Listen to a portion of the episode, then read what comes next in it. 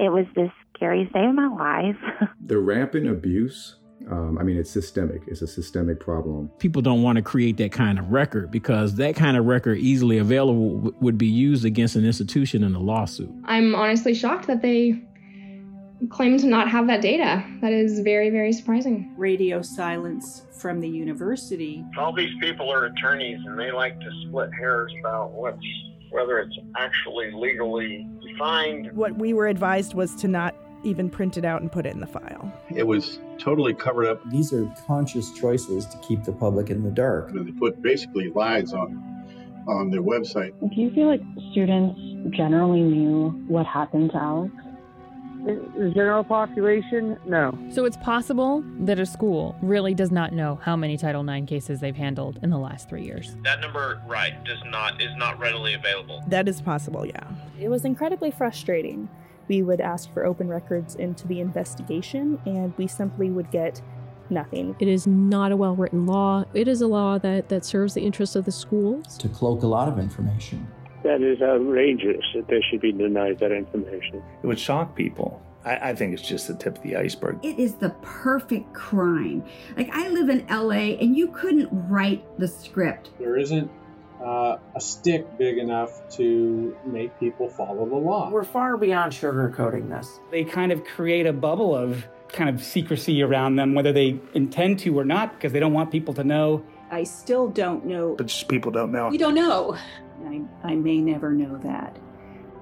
We expect secrecy from the Pentagon or the CIA, but not from our universities and our schools. Yet some of the most important information affecting young people today is kept hidden in the vaults of institutions of education.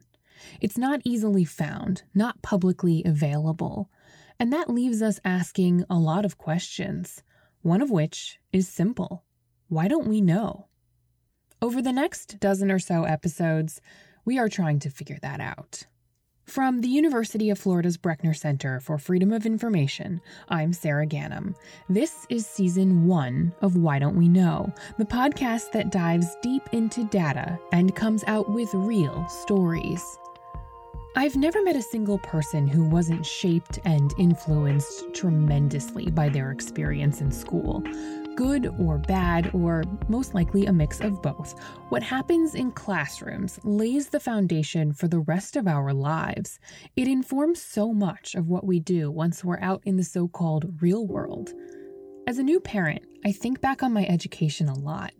I think about people who influenced me, where I thrived, and also missed opportunities, places where I should have learned better lessons. And I think about how scary it will be to send my daughter off to school, but also how it really shouldn't be that way.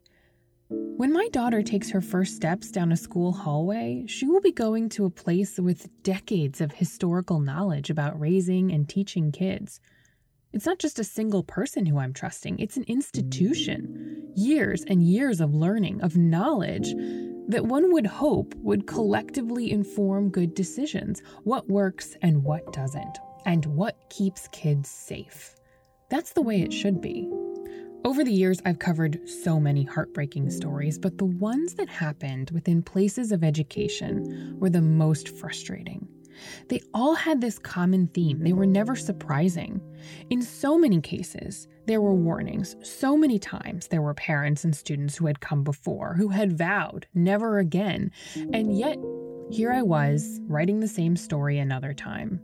In 15 years as a journalist, I have come to know one constant. Where there is darkness, there are problems. Secrecy is rarely on the side of the good guys. And boy, is there a lot of secrecy in education. CNN Sarah Ganim joins me now uh, here in studio, and Sarah Conyers. But another prominent Democrat who is also facing accusations. After my daughter was born, I knew that I probably was not going to return to my job in cable news. I got a call from an old source, Frank LoMonte, who runs the Brechner Center for Freedom of Information at the University of Florida. On that phone call that day back in the spring of 2019, he told me about a project he wanted to launch, looking at something called data deserts. What's a data desert, you say? Good question. I guess the best way to explain it is this it's an absence of meaningful information about a subject that common sense tells you the government should be tracking, measuring, and disclosing, but it's not. Frank and I started making a list of data deserts, and we started to notice a pattern. So many of them exist in the world of education. Narrowing them down felt like we were tossing good stories out the window. So instead, we took on all of them. We filed more than 700 public records requests, divided up across the country with both public universities and also state departments of education. And then we waited. We waited for the responses. Hey, this is Joseph Hastings. My name is Jessica Corbello. Hi, I'm Camille Respis. I'm with the Brechner Center for Freedom of Information. I'm currently working on a podcast right now where we are. With the help of a team of about a dozen amazing reporters here at the journalism school at UF, we analyzed the data and started talking to people. Originally, I thought maybe we could curate some of this data that isn't easily accessible. But there were so many roadblocks and so much inconsistency that we found bigger and more compelling stories in explaining why this data does not exist, why you can't easily get it. We found so many eye opening stories that we ended up with more than 15 episodes. Episodes about real people lost in a vacuum of data. This is Why Don't We Know? Before we begin, I want to say this was a year long project that started well before anyone could have possibly predicted that a worldwide pandemic would threaten in person classes for this coming school year. Many of the things we talk about, like sports for example, may be on hold if we're in a Zoom only world for a bit longer.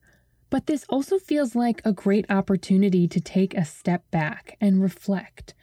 If we're going to pause this year on in person education, let's also think about how we can do better. We're hoping you'll listen with that in mind.